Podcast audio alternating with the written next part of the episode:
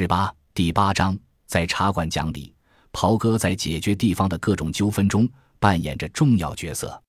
沈宝元发现，这个集团可以有社会制裁，范围非常之广，遍及法律、信仰、教育、风俗等方面。袍哥的这种社会制裁，可能与中国传统过去存在的宗族制裁有一定联系，但它涉及社会生活方方面面，远远超出了宗族的范围。而成为一个地方社区的活动，吃讲茶或称茶馆讲理，是由袍哥来判断和解决民事纠纷，有着非常重大的意义。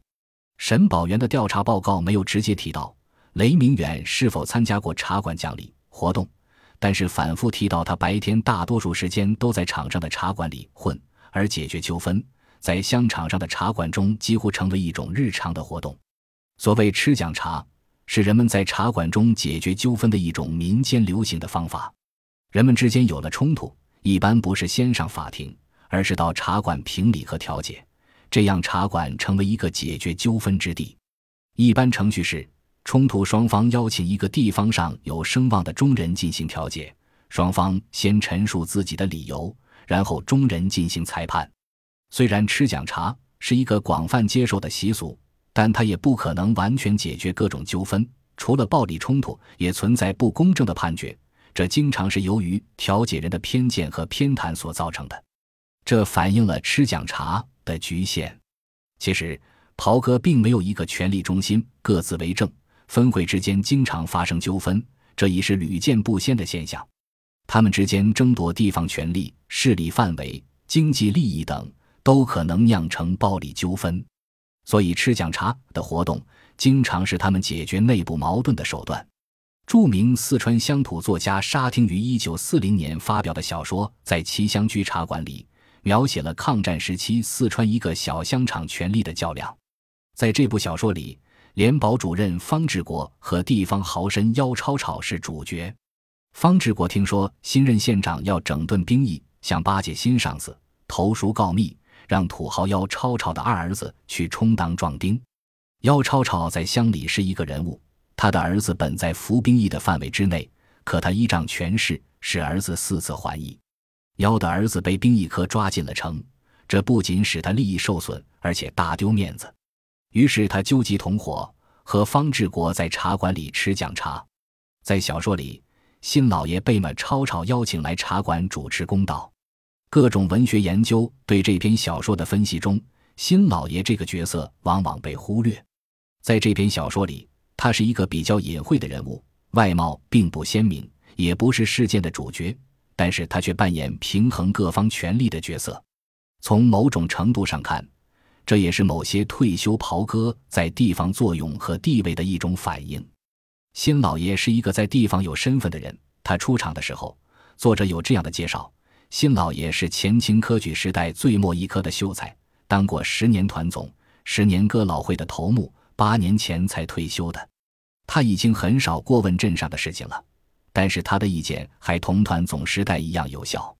就是说，他有着多重身份，前清的低级功名还是有一定作用的。作为地方精英，他能够在保甲制度，特别是地方治安中扮演团总的角色。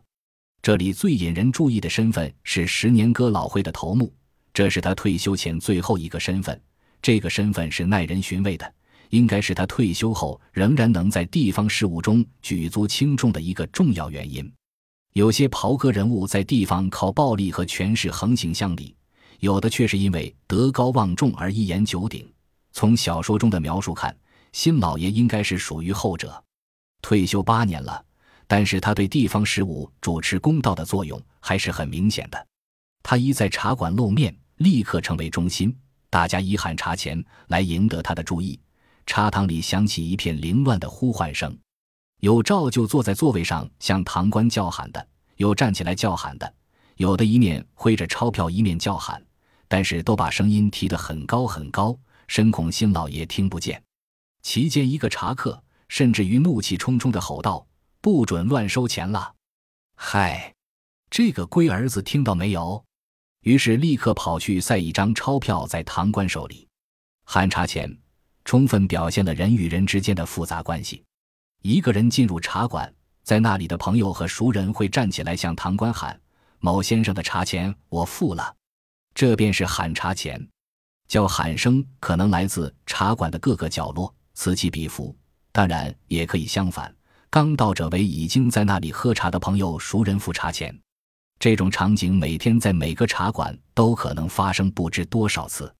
根据另一个描述，在这种情况下，被请喝茶的人一般都会笑着回答“换过”，意思是另换一碗新茶。不过这经常是做做姿态，很少真的会另换一碗茶。有时真的换了茶，但客人必须马上离开，也会揭开盖子喝一口，以表示感谢。这称之为揭盖子。李杰人也曾经描述一个成都喊茶钱的场景：一个人进入第一楼茶馆，他付了茶钱后。看见两个熟人上楼来，先是装着没有看见，过一会儿才像刚看见他们一样，笑着打招呼：“才来吗？”他拿着票子向堂官挥了挥，叫道：“这里拿钱去。”而新到者也向堂官吩咐：“那桌的茶钱这里拿去。”唐官知道双方都不过是装样子，便叫道：“两边都道谢了，并没真的去收任何人的钱。”唐官非常得体地按照双方都期望的方式处理了这个问题，因为所谓喊茶钱，在许多时候已经成为一种礼仪，大家只要把姿态做到就行了。至于是否真是需要对方为自己或者自己为别人付茶钱，已经不十分重要了。沙听的这篇小说透露，这个镇上流行着这样一种风气：凡是照规矩行事的，那就是平常人。重要人物都是站在一切规矩之外的。这个新老爷便是可以不按规矩办事的人物。他并不缺钱，但是地方的一些需要凑份子的活动，如打教这类事情，他也没有份的。这里所称的打教，就是打清教，是地方社区的一种敬神活动。这里所谓没有份，不是他不参加这样的活动，而是不必凑份子，因为他的参加和出现就已经使活动生辉。人们不在乎他是否出钱，否则便会惹起人们大惊小怪，以为新老爷失了面子，和一个平常人没多少区别了。沙汀指出，面子在这镇上的作用是至关重要的。像妖超超这样在地方有势力的人，对新老爷也必须客客气气。当新老爷看到他无精打采的，问起他是否欠安，人倒是好的，他抱怨说：“就是眉毛快给人剪光了。”但是新老爷对他的口气表明了地位的不同。你瞎说！新老爷严正的切断他，简直瞎说。妖超超的回答也是耐人寻味的，当真理，不然也不敢劳驾你鸽子动步了。说明新老爷出面对这个有势力的乡绅也是非常重要的。在小说中，妖超超可以算是一个豪绅，但在新老爷面前还是必须毕恭毕敬。这也凸显出新老爷的地位，而联保主任方志国也是把希望放在新老爷身上。一个同伙向方建议去找找新老爷是对的，虽然他知道新老爷同姚超超的关系一向深厚得多，他不一定捡得到便宜。不过他过去并没有得罪过新老爷，而且在派款和收粮问题上也并没有对不住新老爷的地方。逢年过节，他也从未忘记送礼。不过他心里面还是没有底，因为过去在几件小事情上，他是开罪过新老爷的。其中之一是，有一次有人抬出新老爷来为自己壮威，他竟然说道：“新老爷吓不到我。”结果他的这句誓言不知道怎么的传到新老爷耳里，所以他对这次吃讲茶的结果是没有多大信心的。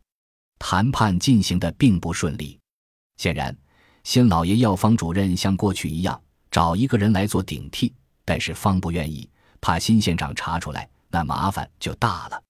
这使得新老爷很恼火。虽然新老爷有威望，但不能使方主任就范。方反复强调他负不了这个责。忍耐不住的妖超超开始和方四打起来，局面闹得不可收拾。当双方被新老爷拉开的时候，两个人的脸都打出血了。新老爷的这个建议倒是耐人寻味。因为这透露了地方权力的许多操作内幕。作为一个地方有影响的人物，居然建议基层官员违规操作，而且对此他并不忌讳，也并没有人对他的这个违法建议感到吃惊。说明地方上在应付上边的各种政策时是有相当的默契的。也就是说，为了社区某些人的利益，他们可以联合起来糊弄上峰。甚至我们也可以猜测，上峰也不是那么轻易被糊弄的。但只要下面能办事情，至于采取什么手段，他们宁可睁只眼闭只眼。因为从方主任和姚吵吵矛盾的起因可以看到，过去四次找人顶替都是轻易蒙混过关的。这次方主任摸不清新上司的底细，所以不敢轻举妄动。但是沙厅故事的结尾再次告诉我们，新上司其实继续认可了这个默契。这边方志国和妖超超的架刚打完。那边妖的儿子就已经被放出来了。茶馆讲理，这个实践显示了乡民的相对自治状态。他们试图在没有官方介入的情况下解决冲突，说明一种国家之外的社会力量的存在。这种力量是基于调解人的社会声望。当然，中人一般都是精英，有影响力，经常是袍哥大爷或保甲团防首领。发表在地方报纸上的一篇文章称。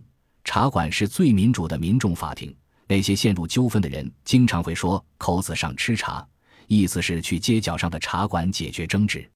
有人称输的一方总是心悦诚服，而且还要付茶资，当众向对方赔款赔礼。这个说法可能有点夸张，但显示了裁判还是有相当权威的。即使有些人不服，但绝不开黄腔，也即是说一定会按判定执行。因此。文章的结论是：成都的口子上喝茶，真是最民主化的表现。作者反复强调“民主”这个词，反映了普通民众认为茶馆讲理比官方法庭判决更公正。虽然作者也可能并没有准确理解“民主”的真意。本集播放完毕，感谢您的收听，喜欢请订阅加关注，主页有更多精彩内容。